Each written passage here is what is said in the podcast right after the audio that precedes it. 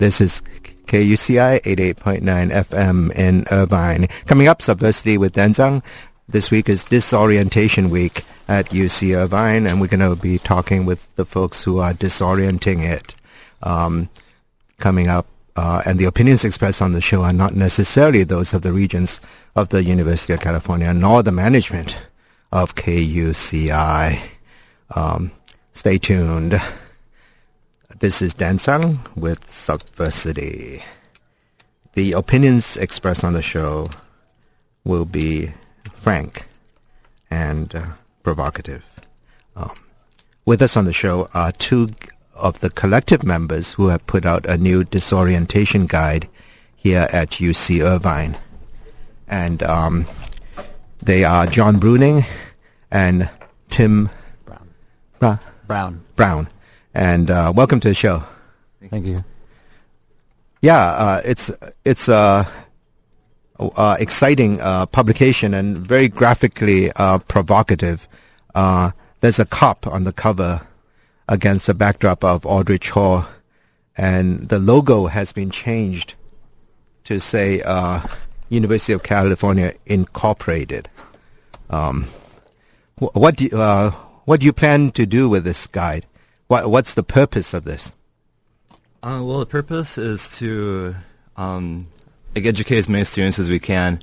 Uh, we're passing this out during Welcome Week and during the Involvement Fair today uh, at Irvine. I'm hoping that students will have an introduction to more radical ideas and more critical education before classes even start. Do you think it would uh, scare them away? Um, well, we hope not. um, I, I really encourage students to engage with the ideas that are presented in this orientation guide um, and take those ideas into the classrooms with them.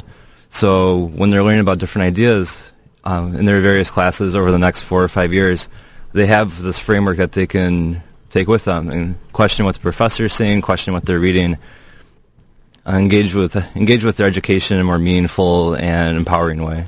I'm impressed that you did print out uh, nice copies of this. And uh, do you think it's important to have print as well as uh, online versions? Uh, yeah, yeah, I do. Um, uh, otherwise, otherwise, I mean, you can read something on a PDF, but once it's real, it's real. Once it what? Once it's real, it's real. You know what I mean? It's not just an online thing. It's like Once it's in print, it's real. yeah, yeah. well, It's committed. And once it's in print too, it's something that the administration can't ignore. Like it's something very tangible that's uh, that's being circulated. If it's just a PDF online, um, people can just ignore it. But when you have like a hard copy like this, um, they have to deal with it. I mean, you use the UC colors, I guess, and it looks almost like an official publication. Was that intentional?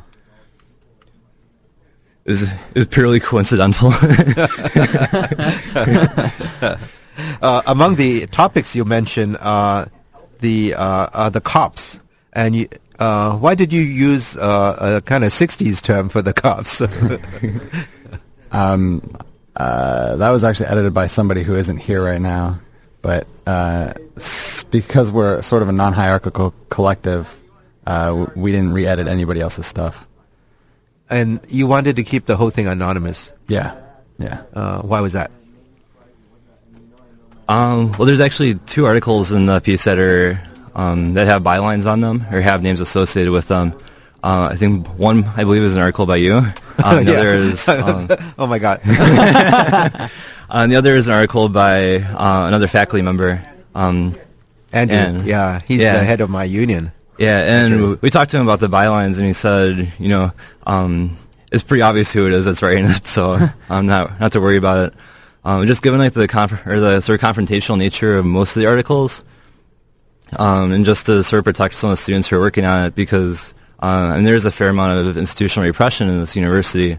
Uh, we wanted to try to maintain a um, maintain like a, a culture of anonymous uh, publication, um, just to protect students and also, um, I guess, kind of running out of words, but um, just to make it seem um, kind of more than just the people who are writing it. So because it's anon- anonymous, um, it kind of takes on a life of its own. Right, right. And uh, you, you're in sociology, and you're in uh, Uh, the the arts department. I'm Arts the- department. theater. theater. And um, the uh, d- in the past, in your activism, have you faced any repression? Um, well, during the Vicente Fox protests that were um, this past spring, back in April, um, a number of people in my department had, had talked to me and said, you know, you shouldn't you shouldn't do this. You shouldn't um, take this approach because he was partially sponsored by a research center that incorporates sociology. Um, and a number of people who were involved in the center said, you know, there's there's better ways to go about this. You should talk to people in charge um, rather than just protest. Uh, I actually got in. Uh, I was able to sneak in, and the uh, the uh, the Vicente Fox did mention some of the questions, or at least the chair of the session, MC, did raise some of the issues that the protesters asked, and uh, he, he claimed he never, you know, violated anybody's civil rights or human rights, and that was, you know, that was that. Yeah. so uh, the uh, you know, there've been a actually a long series of uh, people that have attended, that have come on campus to speak, and there were big protests uh, more recently, uh, more earlier, earlier about, uh, for instance, the one one session of uh, one series of t- speakers was uh, people associated with the Patriot Act, who wrote the Patriot Act, and also the person um, Viet Dinh, and then the person who wrote the torture memos, John Yoo. Um, were you here then? No. so I can't. Uh, we can't credit you with the protest. the, I actually had to write bibliographies on both of them, and um, we um, dug up a lot of stuff. There was actually a lot of a lot of good stuff on both of them, and um, the uh, do you see that the university is a way is in a way? Uh, because I was thinking the one of the uh, guests I've had on a couple of times was Jeff Schmidt, and he was a graduate student in the uh, 70s or 80s, and in um, at UCI, and he wrote a book called Disciplined Minds about how um, corporate um, uh, universities and also um, corporations try to uh, discipline any kind of dissent and try to uh, create people that will serve the corporate interests when they leave the university. And so there's actually a whole chapter on UCI uh, and some of the people that he worked for, who one of them uh, became a Nobel laureate, and um, and how he had started a group called Science for the People, which is a radical critique of society uh, from a science point of view, and he he's a physics uh, PhD, and uh, so he wrote a book when he was editor at Physics Today, I think, and in the f- chapter starting the book in the introduction, he said, "I wrote this on stolen time because he was." You know, he was working for this other ma- this magazine. So when the book came out, he got fired, and uh, and uh, hundreds and hundreds of physicists and uh, people around the world supported him, and he, he got a settlement. So uh, I think that's a g- good book to put on your bibliography uh, for people to read. Also because it's about UCI and about how um, how the corporations, how universities try to um, um, you know create this uh, professionalism out of the students, and of course it serves certain interests. What was the name of that book again? Uh, disciplined minds, and if you look, uh, if you Google disciplined minds, one word, you would actually also get his web page, where there's a lot of links. Great. Yeah. Um, in terms of, uh, there was one uh, section of your publication where you talk about uh, there was a professor here who uh, had uh, ties to Guatemala, and um, I'm not going to get into the details of that, but I just wanted to say uh, to ask about: uh, Do you think that it's in, in general uh, do do professors uh, try to influence their students? Because you were saying that this, the publication says that these students are being targeted uh, as kind of a counterinsurgency effort to, I suppose, mainstream them. What do you mean? What is what is meant by that? Um, well, we've heard from a number of different students um, through like their own like anecdotes, uh, their friends, and through their own um, personal experiences with this professor. Um, it seems that he like he seeks out a lot of like lower income, um, especially Chicano students, like who come in from Orange or Santa Ana. Uh, it's given their background, I think they have a much more radical understanding of um, the county and just how society functions. Um, because they are poor, um, many of their families are undocumented, or they themselves are undocumented or immigrants. Um, so, so I think he see- he seeks out a lot of those students who are already um, forming like more political, um, more radical ideas. Um, he targets them with uh, a number of research opportunities and gets them more involved in research and sort of um, gives them less time to work on other radical projects on campus.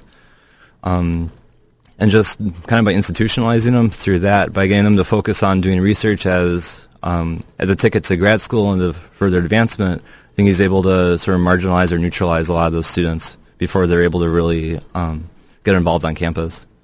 But isn't that true with all, you know, established academics? They try to give research grants for their students or try to look for opportunities to make them, uh, you know, uh, acceptable to the system so that eventually they can go to grad school and, and serve the empire. To some degree, I think that's true, but I think in this particular case, it takes on much more like political overtones. Like he seeks up students who are um, more pot- have greater potential to become radicalized or become um, involved in like more leftist projects. Uh, so act- I think he, act- he actively seeks out these students to try to marginalize them rather than just presenting opportunities to the students that he has or students who have sought him out.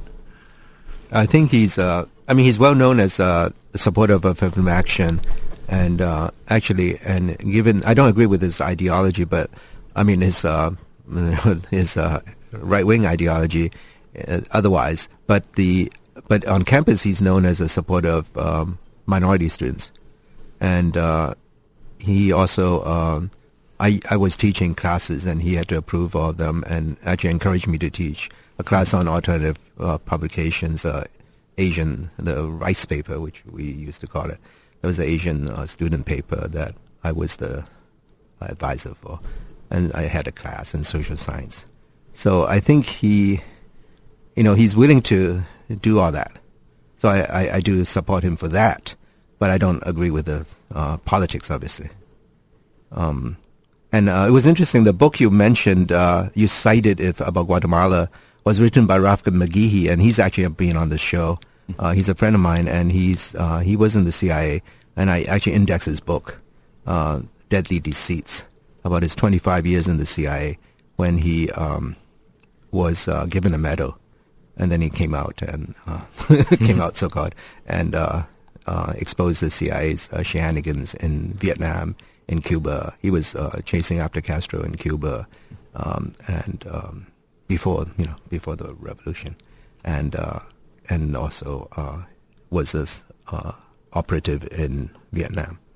Um, the some of the uh, other stuff in the book, uh, in the in, the, in this radical critique of uh, UC Irvine, you also spent some time talking about campus history. How, how did you, uh, where did you find some of that stuff? How, what kind of research did you do? Um, well, most of the campus history was actually um, provided on the um, UCI Library's website. uh, which we, which we Special borrowed. collections, yeah. um, and also like the article by you. So as um, well as um, we pulled stuff off of the UC history website Mhm. based out of Berkeley. oh yeah, yeah. You had some pictures of uh, uh, protest police at uh, in Berkeley, at Uh-huh. uh, People's Park. Uh, yeah. Yeah.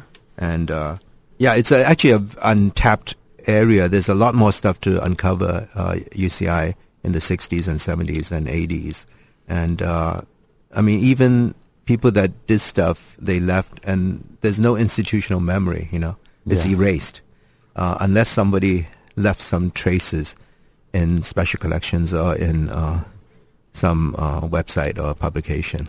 So it's it, it would be a good project. Uh, do you see this uh, publication as uh, expanding on the web, or how how do you see it? Um, well, we're still trying to figure that out. Um, I think ideally we'd like to include more articles um, on some sort of website. Um, we originally writ- wrote it on a, on a wiki, so Oh yeah, so anybody can add or update. So uh, we're trying to debate like whether we should just leave it in PDF or or if we should uh, make it like a constant growing thing on a wiki, and then Yeah. and next year just for the next guy next year, just pull pull stuff off the wiki. Yeah, yeah. It'll be easier to edit, I suppose. Yeah, yeah, yeah. Yeah. I mean, it's it gets kind of humongous after a while. and uh, on the wiki, then who would you you let anybody put in, or how would you, you know? Uh, Yeah. within reason, I guess. yeah, So there would still be some. yeah. I mean, you could you could edit, put stuff on the wiki all you wanted, but I don't know. You know, it it'd be come down. It would come down to the collective to who what goes Yeah. into the guide Yeah. itself, the Yeah, printed yeah. version. Did uh, how about your own experience? I know, John, you said that you were exposed to a similar guide at Wisconsin. How how did that wake you up? Um, well, as an undergrad at University of Wisconsin, um, my first uh, semester there in 2004 uh, was actually during Welcome Week um, or during orientation of some sort. Um, I was walking around in various groups, and a couple of groups had like this disorientation guide on their tables. So I picked it up and kind of flipped through it, and it was kind of it was very much like this guide where it had a history of campus, um, talked about research that was being done on campus, and um, various things that were happening in the community. So um, it exposed students to a lot of like the reality of what's what's happening in that area, while also giving them some opportunities to get involved. So right after uh, reading this, um, I got in touch with a couple different groups and got involved um, pretty soon after um, I started school there. And were were you um, radical when you were born, or what? How did you become a radical? Uh, I think I was radicalized during um, um, during high school, kind of late middle school. um, but in the town that I was that I was living in, um, it was a little suburb of Milwaukee, and there really wasn't anywhere to get involved. So coming into campus and having like having all this information in my at my disposal uh, let me actually put like put those ideas into practice. it's next to Um, My my story's a little different. I I uh, I uh, was was in Oregon, and uh, it was, you know, I kind of got used to. I was in Southern Oregon, and it was it was uh, it was a little, little, town named Ashland, and it's like a little Eugene, and it's very very left wing, but very democratic. And then I took it for granted, and then I moved here, and I kind of opened my eyes, like, and I was like, well, you know, what's going on? so that's when I saw, when I was looking, uh, and I found RSU, and uh, Was that to help? Yeah, was that near Appleton, uh, Uh, Wisconsin? No, Oh, you said no. Wisconsin. Oh, he's he's in Wisconsin. Oh, I, was from Oregon. Oregon. Oh, sorry, I, misheard. Okay, so uh, so you found RSU, which is Radical Student Union. Yeah, which is um, uh, a few a few members of that are, are part of the collective that, that edited this thing. Oh, not the whole group. No, no. Oh, okay. Um, how did you choose the uh, topics? I guess. Um, Um, well, partly it was based off of um, the disorientation guides that um, I Oh, came yeah. across as an undergraduate. Um, and then we also started looking, and we found a number of other universities had done disorientation guides. So New York University, Columbia, um, Santa Cruz. Yeah, Santa, Cruz, Berkeley, Um, a number, a lot of Santa different Barbara schools. as well. Yeah. So we kind of just like went through those and um, looked at like what we or tried to figure out what we liked and what we didn't like about them, like what kind of topics they included that we wanted to include. So it was based a lot off of um, previous disorientation guides around the country, and then um, we made some changes as we thought necessary so that would fit Irvine. We also like looked at to our own our own knowledge and said, you know, what did we want to know when we first got here? Yeah, Um, yeah. That that we're not going to find in any orientation guide that's here on campus. Yeah, I mean, there's a lot of um, specific content relating to Orange County and to uh, UC Irvine. Mm-hmm. Um, did uh, in the the early history of Orange County, how did you dig that up? or how did How's your anybody take that up? Yeah. Um, I don't think I worked on that. I don't think I did either. Oh. I think I edit maybe I don't know I don't know I edited it but I don't think I, I pulled it. Yeah, I mean, I think we just came across like a number of different like websites and like a few, just Yeah. like a few individuals who had written about various things. um, Yeah, yeah. and just managed to kind of splice it together. Uh, you you put that that it's uh, anti-copyright or uh, do, you, do you say copy left or something? Or what, what's Um, your views on that? Well, I mean, generally, uh, we're kind of opposed to copyrights on, Yeah. on more ideological and political grounds. Um, but just given that we borrowed so much from so many other places, um, I think we, I think a few people plagiarized articles, or we just copied uh, articles in, and we borrowed a lot from other disorientation guides. So we didn't think it was appropriate to really copyright it. and we wanted to just have this guide kind of in like open domain so that other people could use these articles in the future if they needed to, uh, or if even after we're gone, if another uh, group or another collective like decides to start an orient- or disorientation guide, they already have a little bit of a framework that they can build off of. Yeah, I think it, uh, knowledge should be shared, you know. And actually, even if stuff is copyrighted, a lot of times the authors don't get the royalties. The publishers, end up uh, stealing away all the royalties. So there's no actually equity in, in even with copyright. Um, the uh, although there's a national writers union that's trying to get uh, if you're a freelance writer, uh, one good thing is they do have um, insurance. So if you get la- sued, then they will cover uh, up to a certain amount, I guess. Uh, there's some kind of pooled insurance thing. So uh, so that's useful um, if somebody gets upset. Uh, do you feel somebody will get upset? Um, we hope so. uh, ideally, like, and we try to be like very confrontational, sort of in our approach, and like really challenge like the authority on campus in this area. Um, so we kind of hope that uh, like a few people will be upset about it or be offended by it because I think that's um, that's part that's beginning the process for the people to start changing how they think about this area. The, you know, the, you mentioned the free speech rules on campus and how they don't really work out. How, can you give some examples? Uh, I think the best example was this past spring um, with the Palestine Awareness Week put on by Muslim Student Union, uh, which uh, RSU and some other groups co-sponsored. Um, I mean, there's this very like various levels of um, like the administration, the police, like stepping on um, students' rights to um, engage in discourse on campus. So, for example, uh, Muslim Student Union submitted um, submitted information for the Anteater Weekly email. That's the email that has all of the different events put on by campus organizations every week. Um, so they submitted their announcement um, on time, and it didn't show up in the email. Mm. Um, it was very it was very clear that it was like intentionally left out. Because it was critical of Israel. Right. And then with uh, electronic billboards or the marquees that are put out by um, campus um, on like the main streets going around campus, Yeah. um, they had submitted an announcement for that, and it showed up for about four days. I think I saw that, yeah. And then uh, Chancellor Drake decided that um, no announcements like mentioning Israel could be displayed on there, so they had the ads, uh, those advertisements pulled down before the events had started. Yeah, President Yudof actually wrote to some um, supporters uh, of Israel to say that as a Jew he was very uh, sympathetic with their protests over what was happening at Irvine, and he will talk to Drake about it. Right. Yeah. And also, I, I, I believe also another group actually put a table up, and then they said they couldn't. Uh, the university said they couldn't have it, even though MSU had said okay, and MSU had reserved the whole uh, block of it. Right. the area, right? Yeah, uh, RSU and Food Not Bombs on campus had set up a table on Monday, and because we had co-sponsored the event, um, Muslim Student Union said it was okay that we put a table up, and it was In that even area. Yeah, it was a little bit farther away from like the the main stuff that was going on. It was in front of Aldrich Hall. Right, right. I remember that. Yeah. Um, so like they gave us the okay to s- set up the table, and then people from scheduling came by and kind of harassed us about uh, why like why we were there, like who gave us the okay, and kind of gave us like that, you know MSU had reserved that whole area and that we couldn't be there.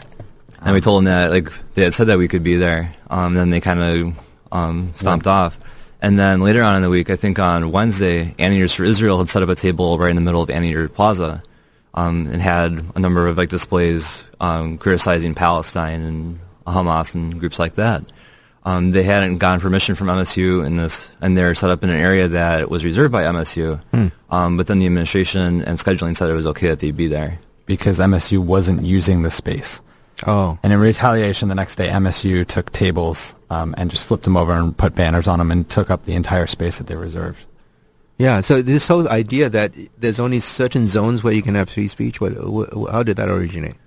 Um, Time and space, I guess. That's uh, I, I think. Yeah. it's, a, it's technically you can have free speech anywhere on campus, but to have a, a gathering or or an amplified free speech, it has to be either in um, Anteater Plaza or I think the other one is in student union. Is uh, it outside student? union. Yeah, yeah. and then there's yeah. the third one, which is like in in uh, Aldrich Park or something, Oh, um, or on the on the backside of the library or uh, something like that.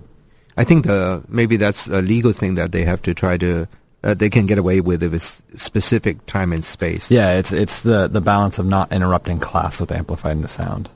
I know in the library we get quite annoyed if people can't do any uh, research if it's too loud. That's all. But mostly it's about bands, not about political speeches. Oh, okay. Yeah. Yeah, and one of the problems that comes up with that is that you can have amplified sound between 12 and 1 in this one area, but you also have to be approved by the administration. You have to be approved by scheduling to use amplified sound. So that gives them a lot of a lot of leeway to Yeah. deny groups the ability to amplify their sound. We're actually seeing this week um, during the walkout on Thursday, uh, UPTE, like the Union of Professional and Technical Employees, um, had like uh, the flagpole area reserved, but they applied for a sound permit and they're denied. They're, they applied for a permit to use amplified sound, and the administration told them that they couldn't. Who who, who, who applied? Uh, Um, one of the representatives Oh, of see. UPTE. up to. hmm Oh. They said, well, the other thing, uh, the administration only gives out one amplified sound permit per day, per 12 to 1 day. Um, and uh, that was taken, they said it was taken by somebody else. Um, but uh, we just received an email that said that it was, uh, it's just been passed off, I guess. Um, they, they contacted the people who did have the permit and they were like, sure, we'll give it up for you guys. Oh, I see. Oh. So uh, we'll see. We'll see if UPTE gets the permit or not. Yeah, I'm sure you'll hear more about that later on the show. yes, uh, and our UPT rep is coming in um, shortly.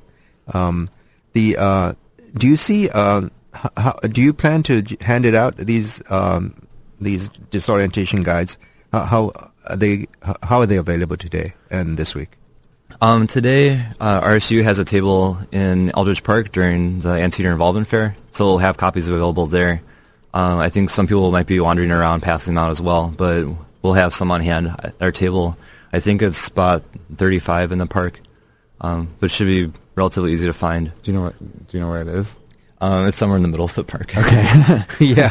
Not much of a frame of reference. Well, you have a big banner or something. Yeah, we'll, yeah. we'll try and make it uh, publicized. Fine. And then the rest of the week we have a table on Ring Road um, in front of the Cross Cultural Center. Mm. We'll have copies available there as well. How, how uh, did it cost you very a lot to do this? Um, it wasn't too expensive for us. Um, Well, Let's say it was it was put out on borrowed machines. Labor donated. Yeah, labor Right. donated. I like that. Yeah, And, uh, and how did um, do you envision putting out more uh, next year? Every this be your annual thing or what? Uh, hopefully. Um, we'd like to. I know a number of schools usually do like a biannual disorientation guide. Um, so it'll depend on. Oh, um, yeah. Depend on our energy, like this coming year and over the summer, to see if we want to do it, um, do it again for next fall, or if we want to wait another year. So you're still deciding what kind of uh, web presence it sh- would be like uh, Mhm. beyond the PDF. Yeah, uh, you can still the the PDF is available online right now. Yeah. anybody can download. And uh, the website, can you maybe give that Uh? I you can download it off uh, Radical Student Union, uh, or no, it's IrvineRadicalStudents.blogspot.com, or Um, disorient us uh, disorientuci.wordpress.com There are two sources for that. Okay, and uh, one of those is linked from the Subversity website at kuci.org slash subversity. Um, and uh, we're gonna uh, the we're coming up to the near the end of the time. What what advice do you have for students who are interested in uh, radical activities on campus? Uh, well, one start is to look through the guide and see what interests them. We have a number, we have a fair amount of information about different campus issues and different groups that are involved on campus. Um, so just kind of look through that and see what interests them, and um, contact the group, go to their, go to their meetings. Uh, and the next step is just to sort of critically think about everything that they're told uh, throughout their education.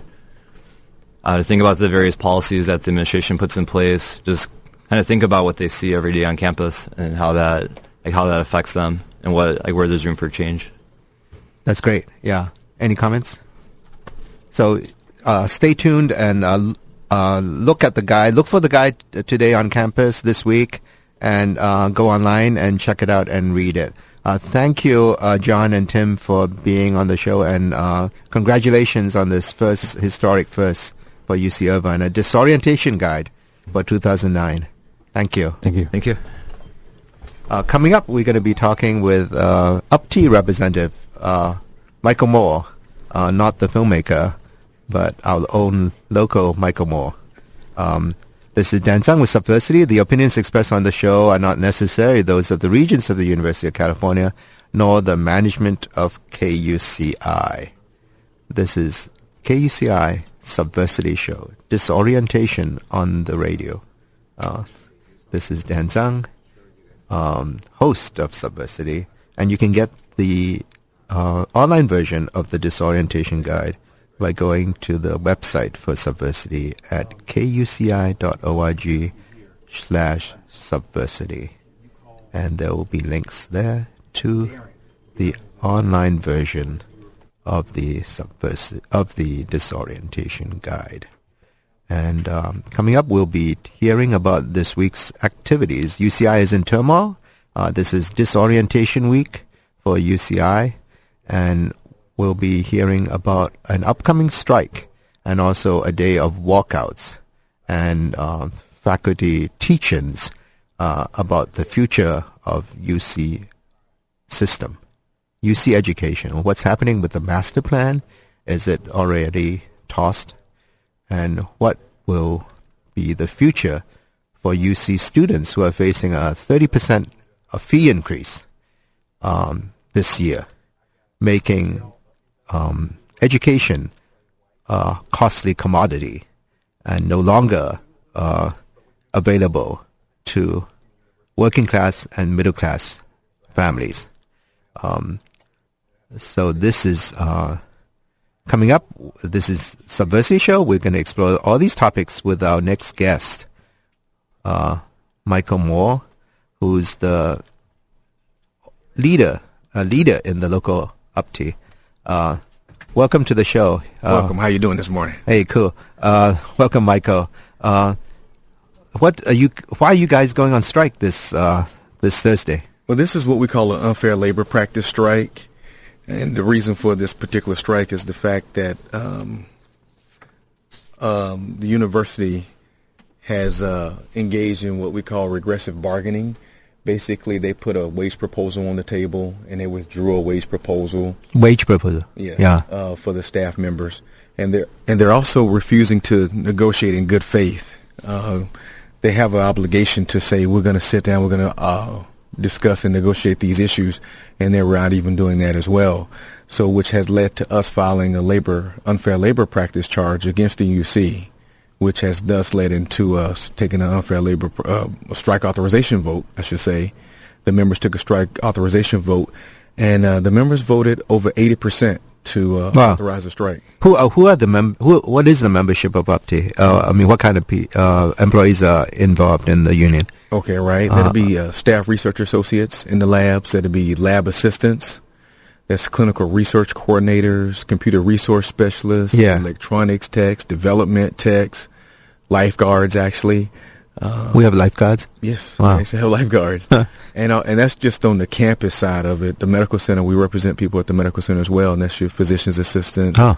pharmacists, clinical research coordinators, social workers, dietitians, occupational therapists. Wow, Uh, so it's it's a wide range. spectrum, yeah. yes. What what's the total number in the bargaining unit?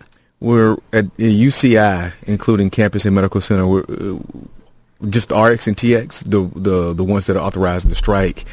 Uh, you're looking at around five to six hundred people. And then uh, system wide. Um, well, in the UCI total, it's at that, about close to a thousand with the hospital. Yeah. Uh, system wide, you're looking at about 13, 14,000.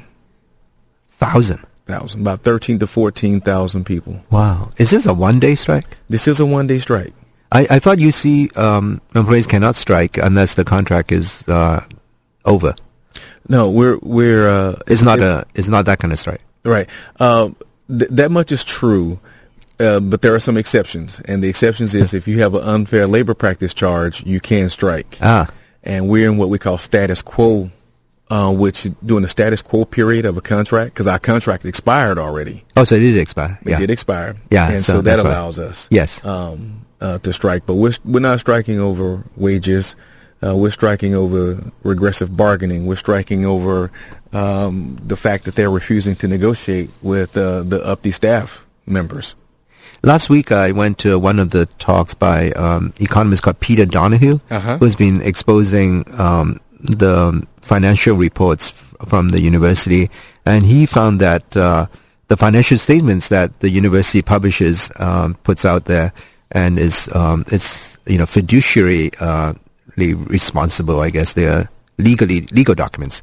Uh, they actually show that there is a lot of unrestricted money uh, hidden away, and that this and then this led to bond agencies approving uh, upping the bond ratings even or approving you know not lowering it.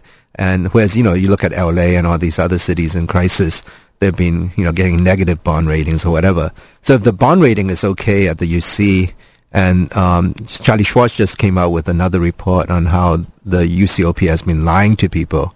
Um, how, uh, why is there this, uh, you know, crisis at the UC um, of poverty? They're saying they have no money. You know, uh, that's a very good question. Uh, I'm gonna start with this, and then I get into that answer. Um, spoke with a um, spoke with a representative at the medical center uh, regarding this crisis, the College of Medicine, and uh, he'd mentioned I can save enough money in my department where I wouldn't have to furlough, lay off, or no one will receive a pay cut. And he was explicitly told, no. So that if the if you see, and this was a, a Michael Drake's direct quote, we're not doing this because we want to furlough, lay off, or, or cut people's salary. We're doing this because we have to. But when they were presented firsthand with a different option, they said no.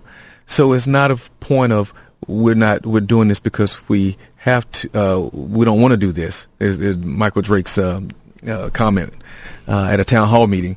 We don't want to do this. We have to do this. Well, here's a situation where they don't have to, but they are doing it mostly we can look at this situation um, via the president of the UC system is to say this is what I want to impose because I am the president and I can do what I want to do. Is it more because you know everybody knows there's a state crisis, you know, in financing. They want to make UC look like uh, it's doing its part because you know Orange County, uh, LA County, they're laying off people, they're furloughing people. So let's do the same thing so they don't get mad at us. Well, you know, you have to look at the situation and say you UC is doing its part by keeping people employed. Mm-hmm. Because if you lay people off, if you furlough people, and if you cut people's salary, they then have to get unemployment, some kind of subsidies from the state, more of a drain on the state. So that kind of doesn't make sense. If you're going to lay people off, and you then they have to get public assistance, which drains the state budget even more when UC has the money to supplement or actually actually pay for people's salary and keep people employed. So it, it's kind of it's contradicted. They're not helping the situation. UC is actually further exacerbating the situation for the state and making it worse. But maybe they're trying to get more money from the legislature, saying they need more money because we have to do all these cuts. Well, if, if the state needs more money, that's a different story. But if UC UC doesn't need it, as you said earlier, all this money in unrestricted funds, right? We're looking at 4.5 billion. That's B. Um, well, some of that money is earmarked. That's true enough, and some of that has been allocated for different projects. But then they have a lot of money, as Donahue spoke of, yeah. that is unrestricted. Right. That's he's saying that you know there is stuff that's committed. Right. They like to use the word committed, but committed is not a legal term. Uh, they don't put that in their financial statements saying it's committed. So it's unrestricted. So the people move funds, uh, you know, move things, bet- move money between funds all the time, but they just don't want to do it. That's correct. Um, for whatever reason, Chancellor Drake made a made a comment that they were going to be asking those donors um, could they use those funds for for different projects, um, funding uh, wise of people's salary. Well, that, that's all in, that's well and good, and, and as well as it should even outside of that, we're still looking at UC has enough money, more than enough money, to overcome this deficit. Now, me and you, uh, we fall short in uh, paying our bills one month.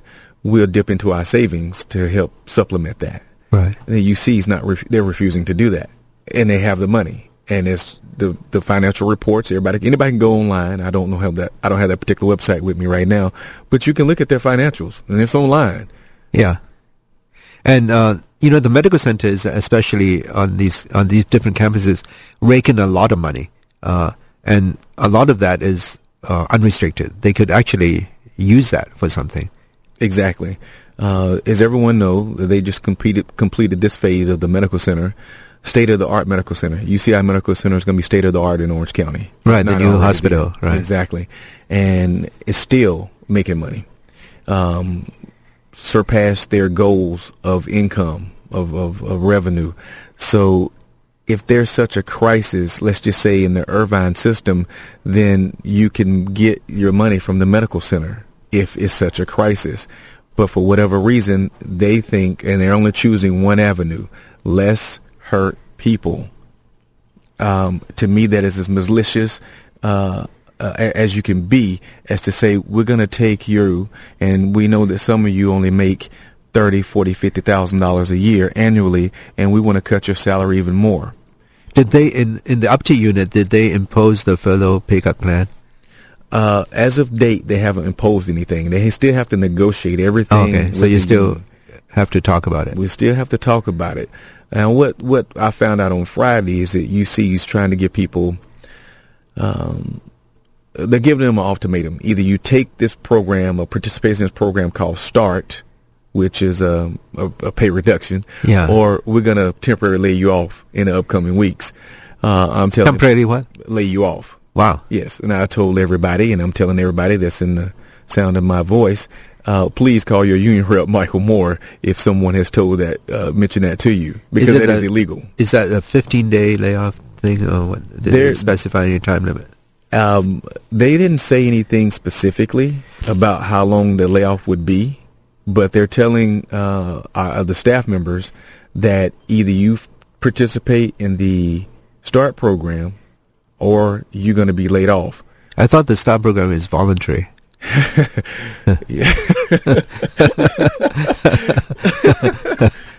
You know, I, you know, what can I say? This uh, placation on words, you know, and it is voluntary.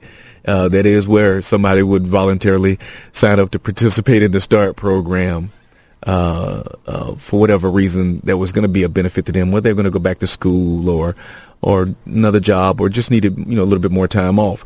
But Yeah. when you're told you either do one or the other, you don't have too much of an alternative, too much, so much for the choice, and so much for volunteering. You know, you volunteer for it, you know, because you're like, well, I don't want to be laid off, so I'm gonna volunteer for this. You know, UC has a way of um, phrasing things uh, to to get their way, and so I'm telling the UPTE members, uh, make sure you call your union rep, Michael Moore. Uh, because they should not be giving you that ultimatum, because that still needs to be bargained at the negotiating table. You know, the there's a dichotomy, right, between uh, doctors on the uh, UC medical centers and the workers, uh, the other workers, because doctors uh, get a lot of grants, and most of the people who are on grant money is not they're not subject to this pay cut uh, furlough, federal grant money. And and that was the case. However, on Friday, what I found out on Friday is that people under grants were told this. So we have some of our members under grants have called me and emailed me on Friday saying that they were told one or the other. Were they un- under 100% grant or partial? Exactly. Oh wow. Yeah, so that's I'm I'm kind of perplexed and confused a little. Well, you know, a lot of times the supervisors don't really know the rules. That's true. That's true. And then not knowing, and, and since they don't know the rules, they they can call Michael Moore, me, to find out what the rules are uh, before they go spouting off this type of rhetoric because it only causes more problems, and it causes problems for them. You know, that leads me to it just further uh, boast our uh, uh, validity of our unfair labor practice, or we have to keep filing more unfair labor practice charges against the Yeah. university. Is that what they pay attention to? If you do file these grievances or unfair labor practices, or uh, then they will pay attention, right? Right. They they have no choice but to pay attention.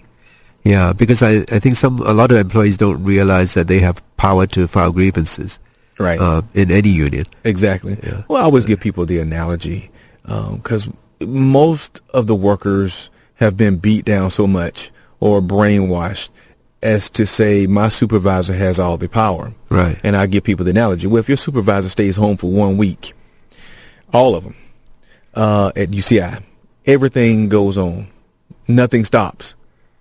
the workers stay gone for one day, the whole entire campus shuts down. it lets you know where the power is. And so I'm saying this to this is where the power lies. Lies with the workers. They know the work better than anyone else. And they do it on a daily basis.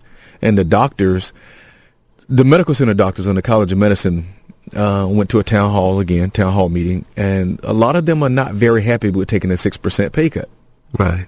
They're not very happy with taking a six percent pay cut um, that's already in effect, or was said it was already in effect. Uh, you, you look at that and you say again, there are ways to uh, not cut salaries. There's a way not to furlough people. There's a way not to lay off people. My brothers and sisters over at AFSCME, they done a, an analysis as well and showed where UC could save the money. Huh. It was so funny. It was, all this was presented to UC. Huh. And they just looked at it and basically turned ahead. And you have to ask why. Why the rush to furlough? Why the rush to lay people off? Why the rush to pay cuts when you have viable, viable alternatives? What, what was the alternative AFSCME presented?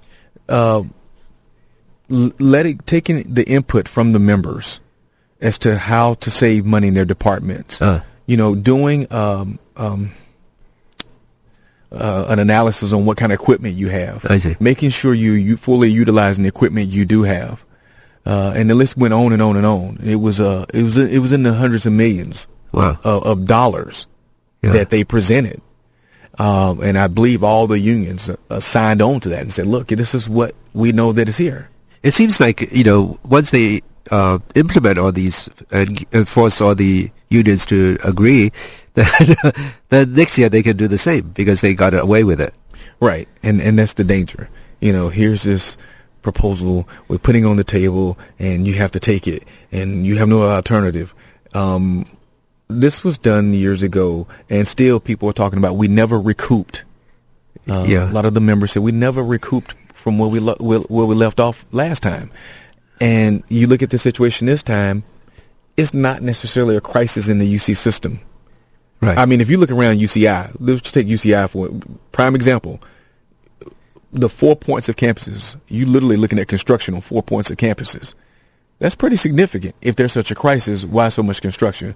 Yeah. UC's uh, answer to that as well. There was already projects in place, is already earmarked, so forth and so on. So you do have resources, and you still have oncoming resources. yeah. So it has never stopped, even at UCI. This uh, this uh, same day that you are holding the unfair labor practice strike on Thursday, uh, it's a Monday thing, right? Correct. Yeah, the faculty have been uh, calling for walkouts, and students have been calling for walkouts, and also faculty want to do teach-ins Right. uh, about this future of UC education. Uh, are you? Uh, uh, do you see the other units on campus, uh, faculty, students, and also other units? Are they supporting your your walkout and stuff? Yes. Uh, I can say unequivocally, without a doubt, that uh, the student organizations, the faculty, the professors, grad students, and undergrad students uh, have all met and are all supportive. All the issues are connected. Yeah, for sure. All the issues are connected. Um, if you take a lab, for instance, you need the researchers in the lab to produce these results so the PI can submit these results to the professor so the professor can go and then teach the students and so forth and so on. Right? So now you're starting to furlough people. You're starting to lay people off. You're starting to cut people's salary. Look at the effect that that's going to have on the students, the incoming students or the current students in getting the quality education that they're having to pay increased fees for. Yeah, thirty percent increase, right? They're slated exactly. for, and you know they're getting less. Uh, they're getting less education. Less education, more. less services, more money. Yeah. Now tell me where that makes sense. it's as much as a private school eventually. I mean, I know foreign students have, are paying you know thirty thousand right now Right. to come here, and it will be forty thousand in a year probably. Right. So, right. Right. why come to UCI? yeah, exactly, exactly. You know, and and that's if we want to be the school of choice, if we want to attract the best of the best, well, we have to make this institution appealing. So when we go around the world and we tout we're we're this much in research with this and our medical center, when we're doing these different things, we want to be able to and make sure that we're able to provide for these students when they get here. So our staff is committed to doing their jobs, But if our staff is completely disrespected and told they're going to be furloughed or laid off or their salaries cut without even negotiating with their bargaining union, without negotiating with the union, then that leaves them in a position of saying, well, no, that's not fair to me. And then you have this great ripple effect that goes all the Right. way around. It just everything comes all the way back around. I wanted to read this quote if I could. Sure. Uh, it's called Doublethink, and uh, George Orwell, 1984. The power of holding two contra- contrary beliefs in one's mind simultaneously and accepting both of them. To tell the deliberate lies while generally believing in them. To forget any fact that has become inconvenient, and then when it becomes necessary again, to draw back from it, or just as long as needed. To deny the existence of the objective reality, and all while all the while take into account the reality which one denies. Even in using the necessary doublethink, it is necessary to exercise doublethink. For by using the word, one admits that one is tampering with reality. By a fresh act of doublethink, one erases his knowledge, and so on indefinitely. With the lie always, with the lie always one leap ahead of the truth. And what I mean by that is, again, UCI saying we have no money, uh, we're in this crisis mode when they do have money to overcome any deficit that they have. And it is proven uh, by Donahue was here, uh, as well as others, and finding um, and, and and as well as staff, staff paid staff by UCI have said we can find ways of overcoming any deficit without cutting one person's salary, without cutting, without furloughing anybody, or without laying anyone off. Also, the plan that they have instituted, I mean, they could have uh, saved a lot more money by cutting administrative salaries by 20%. You figure when you look at it this way, what they say is that well, you know, they deserve this salary. It was already earmarked, so forth and so on. But when you give yourself a bonus in the middle of a crisis, I mean, it's a slap in the face. Like, That- that is, and this is this is what some of the uh, top administrators done. They received a pay cut when you hired A pay raise, yeah. a pay raise, um, bonuses actually. bonus, yeah. Somebody, some, somebody like a hundred thousand or something, yeah, you know, fifty thousand or whatever. Yeah, You, you you give these bonuses in the middle of a crisis. That you know that should be enough to everybody to say we don't have a crisis. they say they have to pay to attract these administrators to work here. Well, you know, then that should be applicable to everyone. That should be applicable to the staff who's here. We have to pay market salaries, right? Because we're behind. UCI does not pay market salaries. Like, Cal, Well, like as a librarian, I know Cal State pays uh, ten thousand dollars more to librarians. a lot of our staff members, uh, uh, researchers, are not even close to being receiving market salary. Uh, a lot of our lab assistants don't receive market salary. Our computer resource specialists are definitely not at market salary. You know, and that's just on what I call the RX research and the technical side, TX. Right. A lot of people at medical center are definitely not at market salary. So if they're going to make it applicable to one, you make it applicable to all.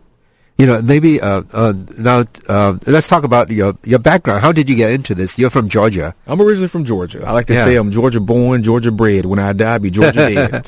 Uh, I'm really from Georgia. Um, I started out with my grandmother. My grandmother was um, the president of this organization called the Newtown Florist Club, Huh. which started out as a as a as a as a group of uh, elderly ladies who would be the caretakers for a family during bereavement Huh. And they found out they were going to a lot of funerals uh, in my community, and which led them to ask questions to City Hall. In asking these questions to City Hall, we found out our community was built on an old toxic dump, Oh, and so that's why a lot of people were dying in the community. so it became more environmental. Came an environmental justice organization. Wow. Uh, transition. That's Very, interesting. transition was kind of quick. Yeah. Uh, so they've been fighting um, environmental uh, issues ever since then, and that's how I got involved. And then from there, I actually started working with uh, Hosea Williams, Yeah. which was Dr. King's, one of Dr. King's Doc, Dr. King's organizers. lieutenants. Yeah, Yeah. Uh, was this in Atlanta? This was in Atlanta. Yeah. This was in Atlanta. What was he like? knowledgeable?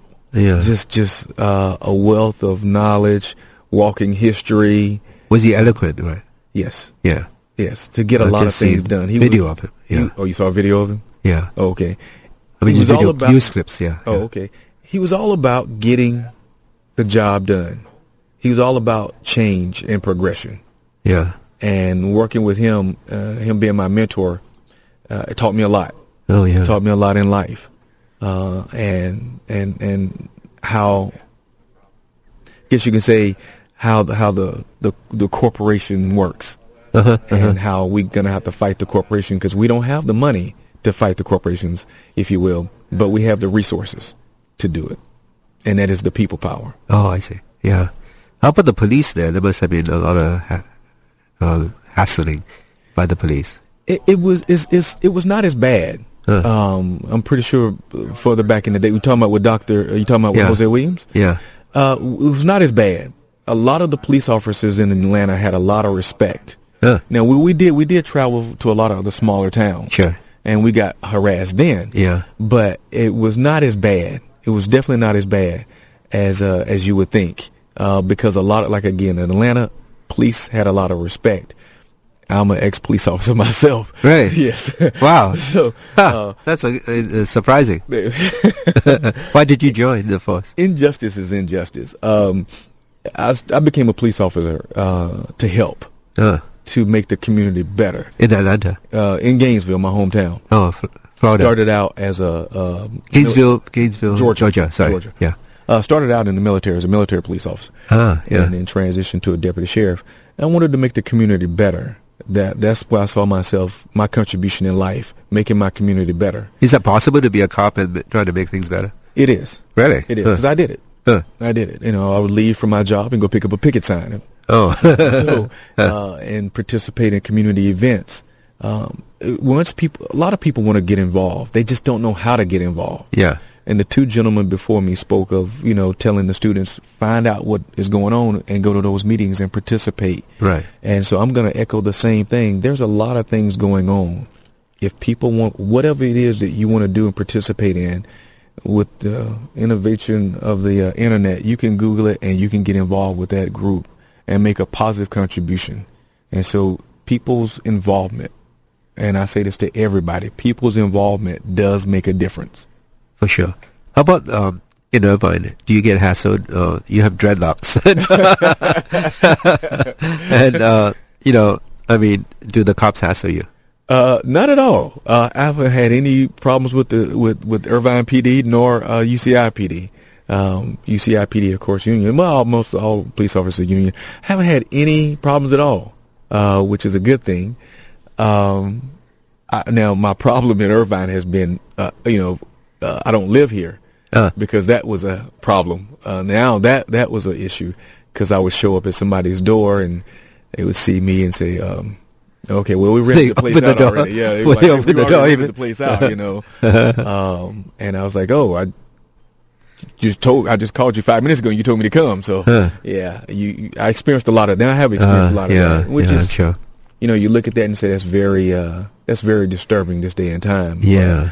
you know, you can't change people who don't want to be changed. Yeah, yeah, yeah. But it never has deterred me. uh, I I kind of have experienced more racism out here in California than I did in Georgia. Go figure. Huh, But wow. I'm not uh, I'm not discouraged by that. I'm going to keep the fight going. That's why I'm here on this earth. I have to keep pushing forward, educating people, and and keep pushing the envelope until we're able to achieve what we need to achieve as the human race, and that's equality. Does uh, how did you get into uh, working as a union uh, organizer and union activist? Um, actually, through Hosea Williams. Yeah. um, we were doing a lot of things in the community, um, a lot of positive changes in Atlanta. Um, Yeah. Um, working with Hosea Williams, and he said, "I want you to go get as much experience as you can uh, across the spectrum of organizing." And so I participated in this U, uh, program called Union Summer uh, back in 1996, and uh, in doing so, uh, we took a cadre of young folks um, and put them, spread them all across the country doing union activity and doing Right, work, and it was a very uh, productive, fun, Yeah. uh, and it yielded a lot of great results. And it gave exposure. And this is the key thing. It gave exposure to a lot to a lot of college students Yeah, yeah. About, About working unions. conditions. working yeah. conditions and unions. yeah. Surprisingly enough, a lot of us that a lot of young people now that are growing up have no idea. Even a lot of our union members don't even have no idea of unionism and what it took. They people's perception is everything I got, I got it from the government. I got the 40 hour, 40 hour week. I got it from the government. Eight hours a day, child labor laws, uh, Family Medical Leave Act. They attribute all this to the government. Actually, it was the workers Right. through unionism who got these things. I have a bumper sticker on my door at home. That actually, I put it on my door at home. It says uh, the union gave us the forty-hour week. That's that's true. It it took for it took and it's unfortunate, but it took if you look at the civil rights movement, you say, "Wow, that was a very powerful movement." It, you look at these movements that took place in this country, and then you have to say, "Well, what what about these worker movements?" And we always attribute that to um, Detroit, the the auto workers, but it goes much further than that. It goes to the farm workers. It goes it's across the board that people had to die.